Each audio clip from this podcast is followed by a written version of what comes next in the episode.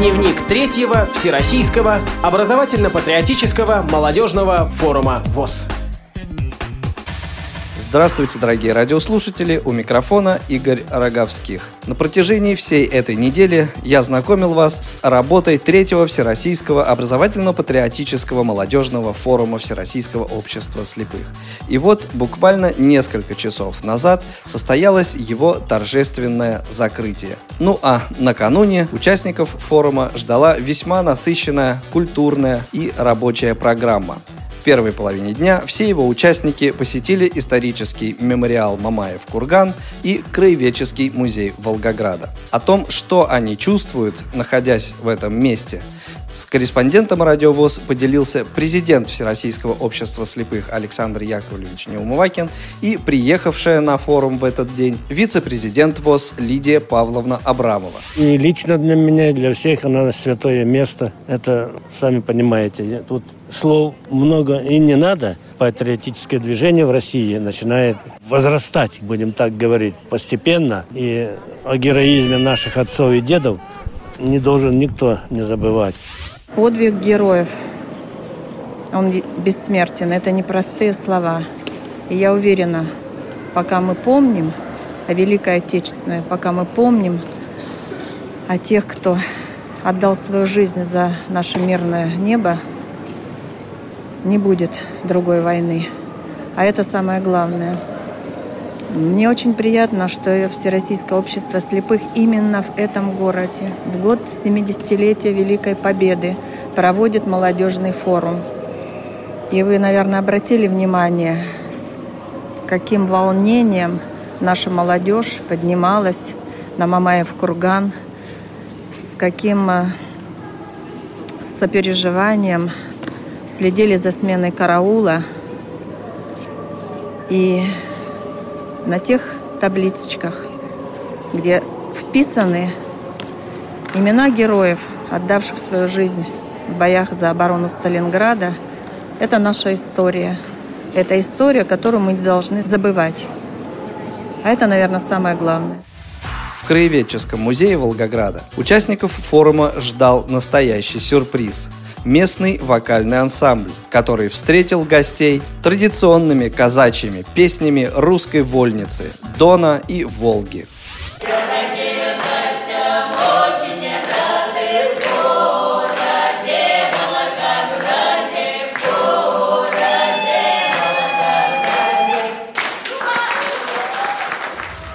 А еще экскурсантов ждала замечательная экспозиция. Примечательна она еще и тем, что все экспонаты в ней были снабжены табличками, напечатанными по Брайлю. А все экспонаты можно было не только трогать, но и брать в руки, не опасаясь того, что сработает сигнализация с носиком такой, видите? Да. И сколько вот. что утюгу лет? Уже 150 лет. А отсюда пар выходит? Нет. Да, да, да, это для пара. С паром? О, дырка. Здесь, ну, пар, пар, да, да, да, пар дымит. Ну, давайте дам скалку или тебе, или тебе скалкой. Впечатлениями от посещения музея участники форума поделились с корреспондентом радио ВОЗ прямо в экскурсионном автобусе на обратном пути в гостиницу. Татьяна Богданова из Воронежа. Я не первую экскурсию посещаю вообще, я доступной средой культурных учреждений занимаюсь, мне это интересует.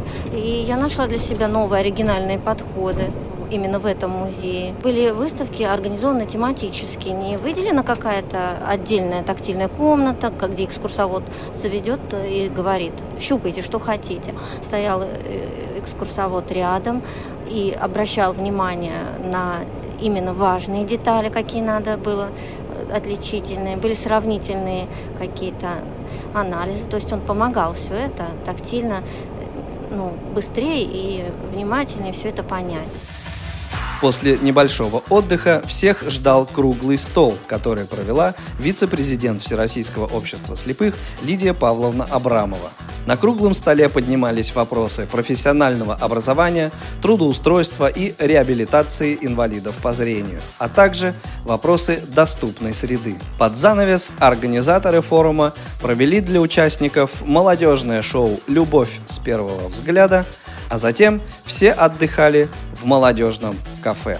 Я уже сказал о том, что состоялось торжественное закрытие форума, но на этом все не закончилось. Последним мероприятием на форуме запланировано очное заседание Совета по делам молодежи при Центральном правлении Всероссийского общества слепых. Слово его председателю Анатолию Попко. Дошло время до того, чтобы все-таки принять и утвердить концепцию молодежной политики Всероссийского общества слепых. Это момент так сказать, важный. Мы очень надеемся, что в рамках Совета концепция будет утверждена, и дальше она попадет в работу Центрального управления ВОЗ, и она будет утверждена решением Центрального управления и станет не просто проектом хорошего документа, а ну, уже реальным действующим механизмом, я бы так сказал, на который будут опираться все структуры, так или иначе задействованы в реализации молодежной политики ВОЗ. То есть это некий такой краеугольный камень или отправная точка, если хотите. Я всех, кто э, занимается работой с молодежью в рамках Всероссийского общества слепых, призываю очень вдумчиво и обстоятельно с этим документом познакомиться.